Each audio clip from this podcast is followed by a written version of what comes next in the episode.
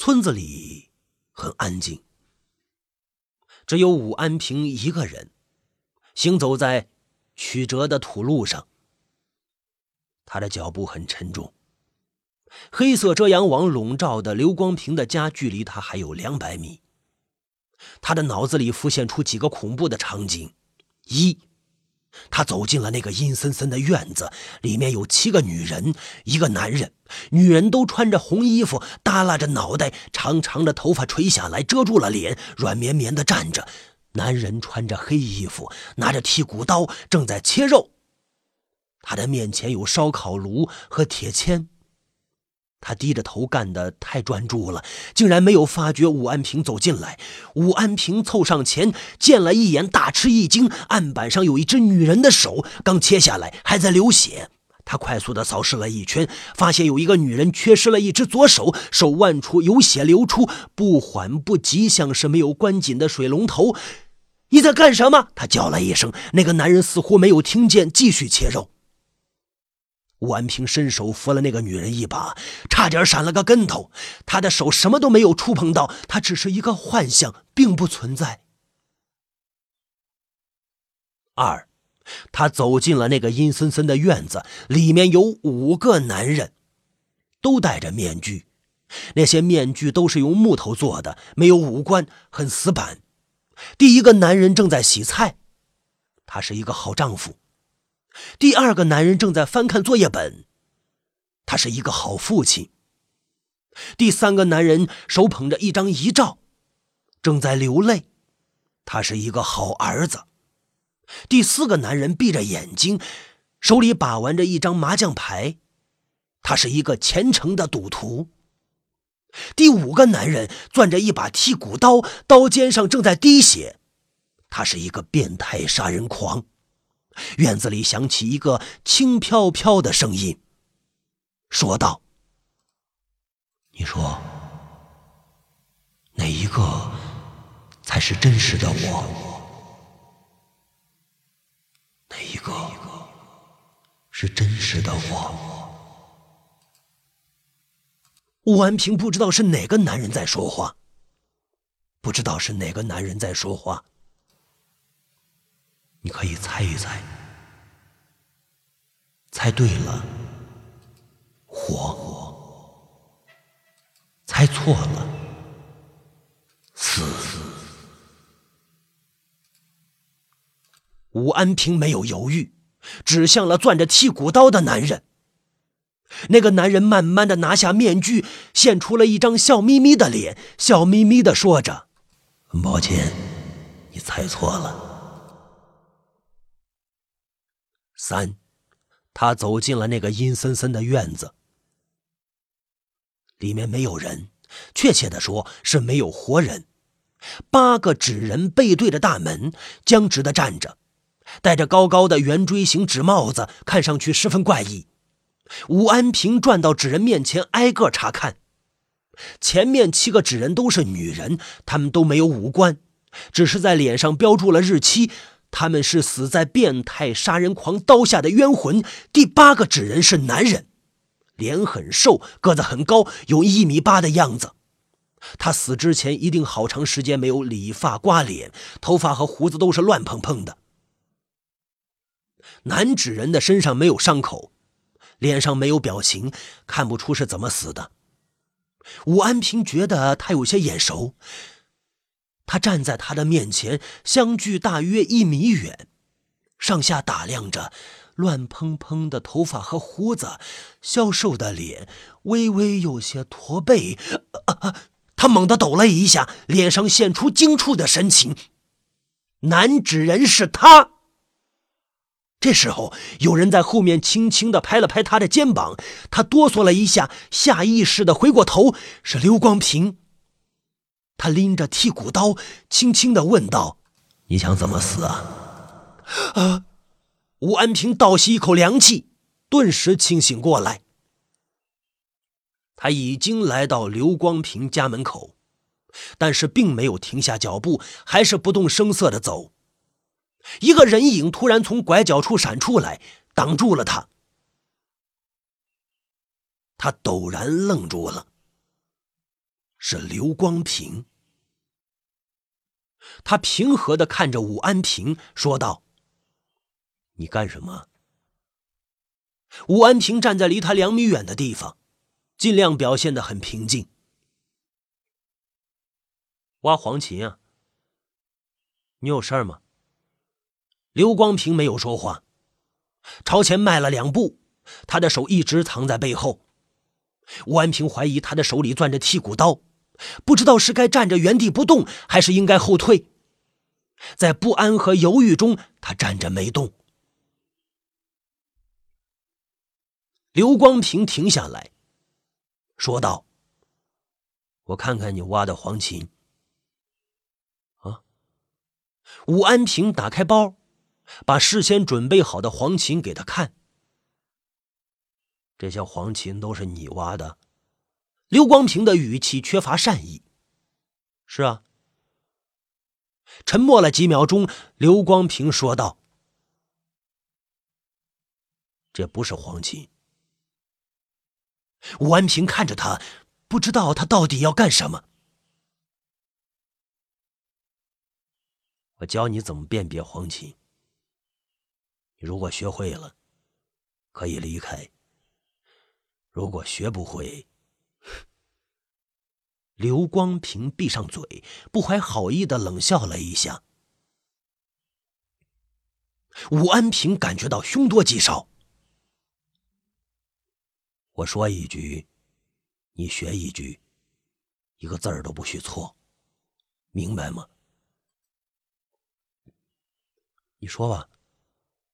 事已至此，武安平反而冷静下来，等待下文。刘光平想了想，说道：“黄芩，多年生草本植物，高一百厘米。”主根肥厚，木质，灰白色，产于内蒙古和甘肃等地。黄芪，多年生草本植物，高一百厘米，主根肥厚，木质，灰白色，产于内蒙古和甘肃等地。武安平事先了解过黄芩，这句话难不住他。黄芩具有增强机体免疫功能，保肝、利尿、抗衰老。黄芩具有增强机能免疫功能，保肝、利尿、抗衰老。黄芩总状花序稍密，有二十多花，花梗与叶近等长或较长，花冠黄色或淡黄色，其瓣倒卵形，长二十毫米。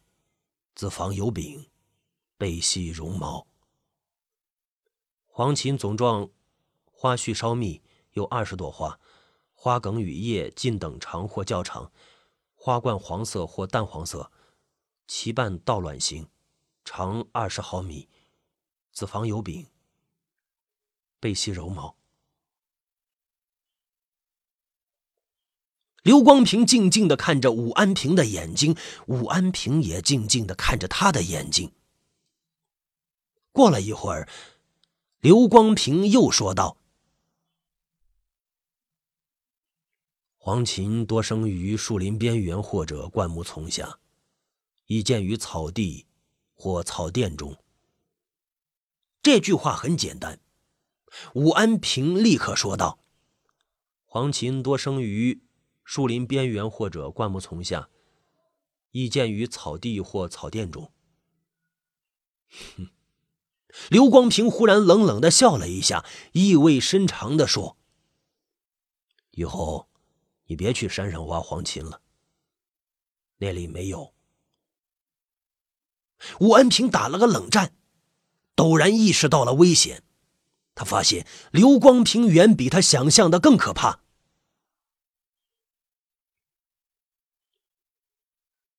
这些黄芩真是你在山上挖到的？嗯。刘光平不怀好意的问。武安平没说话。刘光平朝前探了探身子，很关心的说道：“要小心，这几年小城里不太平。怎么了？武安平明知故问。出现了一个变态杀人狂。他一边说，一边观察着武安平的神情。武安平看着他，没说话。刘光平压低了声音：“听说，那是一个消瘦的男人，头发和胡子乱蓬蓬的，有些驼背。”他说的是武安平。他在朝一个相反的方向描述变态杀人狂，是吗？武安平的语气很平静。我知道，你正在找他。其实，其实我也在找他。刘光平越说越兴奋，原因不明。我不找他。武安平打断了他。他把手从背后伸出来。拿出了一架望远镜，神秘的说：“只要他一出现，我就能看见他。”说到这里，他突然停了下来，直直的逼视着武安平：“你有没有望远镜啊？”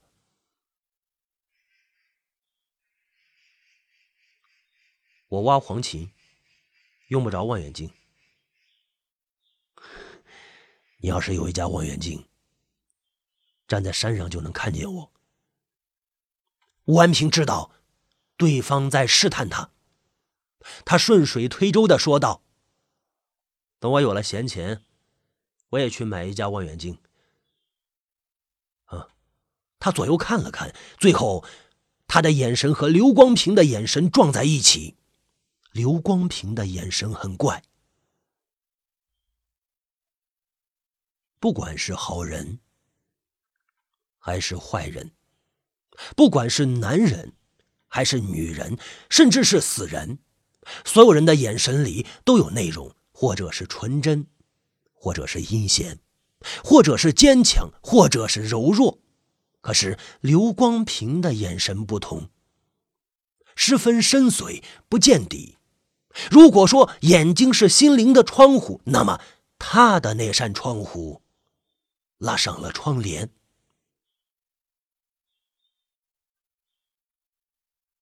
武安平先把目光移开了。我走了，你还来吗？可能还来，也可能不来了。再见了。刘光平轻轻的说道：“再见了。”事后，吴安平回想他说的那句“再见了”，从中听出了永别的意思。人去屋空，黑色的遮阳网胡乱的堆在大门外，一只土狗趴在上面，忧郁的眼神望向村口。孤独的守候着可能再也不会回来的主人。武安平有些沮丧，他还是低估了刘光平，打草惊蛇了。他不知道刘光平去了哪儿，更不知道下一步该怎么办。日子寡淡无味。早上，武安平睁开眼，发现又是个阴天。他没有起来，躺在床上思前想后。他认为刘光平肯定没有走远，杀了那么多人，他都没有远走高飞，不可能因为一点异常情况而远走他乡。也许他正躲在某个角落里寻找下一个作案目标。武安平走到街上，寻找穿红衣服的女人。他觉得他和那些女人之间隔着一个人，只要跟着他们，就能找到刘光平。螳螂捕蝉，黄雀在后，此言极是。刮起了大风，走着走着，他不知不觉出了城。他又一次走在戈壁滩上，一只蜥蜴躲在草丛里。悠闲的看着天上的白云。也许下一秒钟，他就会变成其他动物口中的食物。可是他现在浑然不觉。他发现了武安平，绷直了身体，随时准备逃走。武安平忽然感觉到有一双眼睛在盯着他，那绝不是蜥蜴。他举起了望远镜，在望远镜里，他看见了山顶上那具惨白的动物骷髅。那一瞬间，他毫无理由的觉得那是他的尸骨。游荡在荒野的孤魂找不到灵魂在何处。回到小城，武安平去邮局订了一份晚报。晚报是小城的日记本，事无巨细都记录在上面。他在寻找任何和刘光平有关的蛛丝马迹。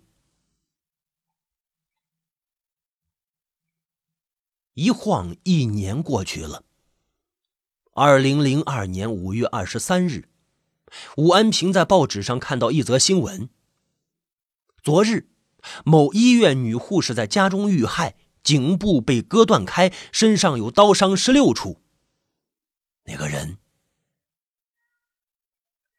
那个长着一张四方脸、浓眉大眼的人，那个用黑色遮阳网把院子盖住的人，又杀人了。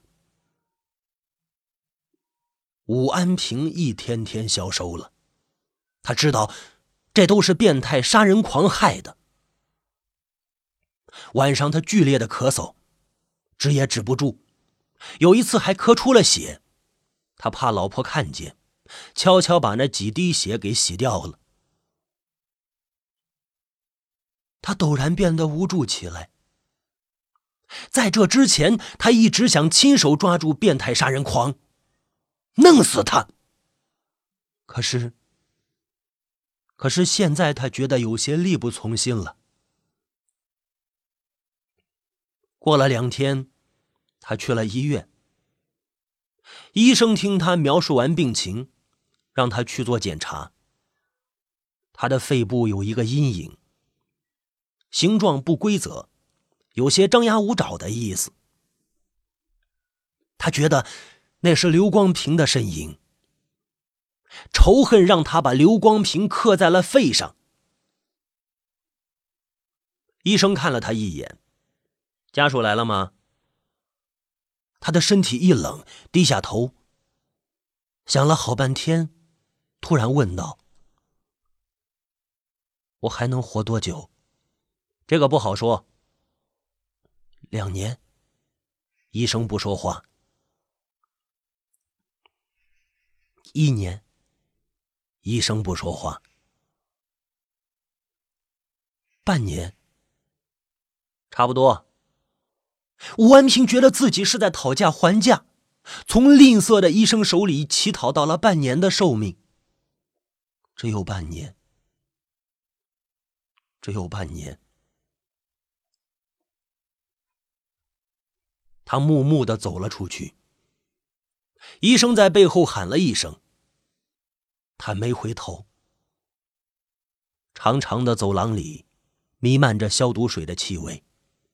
几个穿白大褂的人走来走去，椅子上还坐着几个面目模糊的病人，他们和他一样，都是来医院乞讨寿命的。他的心里空荡荡的，只有一个念头：找一个没有人的地方，坐一坐，想一想。他又去了戈壁滩。他觉得身上没有一丝力气，甚至都站不稳了。他想起了女儿，他的魂儿还在天上飘着。他又想起了妻子，他还在食堂刷碗洗菜。这几年，他只顾着四处寻找变态杀人狂，一直是妻子支撑着这个家。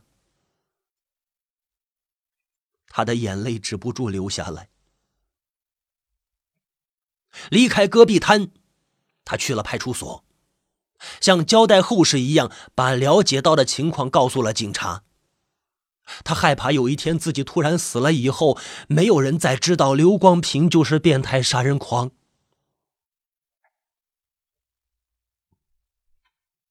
警察把他提供的线索记录下来，就没有下文了。这几年，太多的人提供了太多的线索，大都毫无用处。他们都有些麻木了。回到家，他给妻子做饭。天色一点点暗下来，他没有开灯。李早回来了，看见他在黑暗中坐着，问了一句：“你怎么不开灯啊？”他没说什么。李早察觉到了异常，又问道：“你怎么了？”我，他压抑住心里的悲伤，低低的说：“我今天去医院了。”你没事吧？李早的声音轻的像一片羽毛。医生说：“我还有半年时间。”李早一下子傻住了，嘴唇哆嗦着，半天才说：“你别吓我。”他沉默了。李嫂哇的一声哭了起来。房间里一片漆黑，两个人谁都没有去开灯，就那样坐着。明天咱们就去住院，钱的事你不用操心。我还想去找那个人。吴安平打断了他：“咱不找了，咱不找了。”老天爷不会放过他的。李早哭得更厉害了。不，我一定要找到他。他的语气很坚决，不容置疑。停了一下，他哑哑的说：“这些年，我对不住你，没让你过上好日子。”别说了。李早抱住他。他的身体在抖，他闭上眼睛，眼泪流了出来。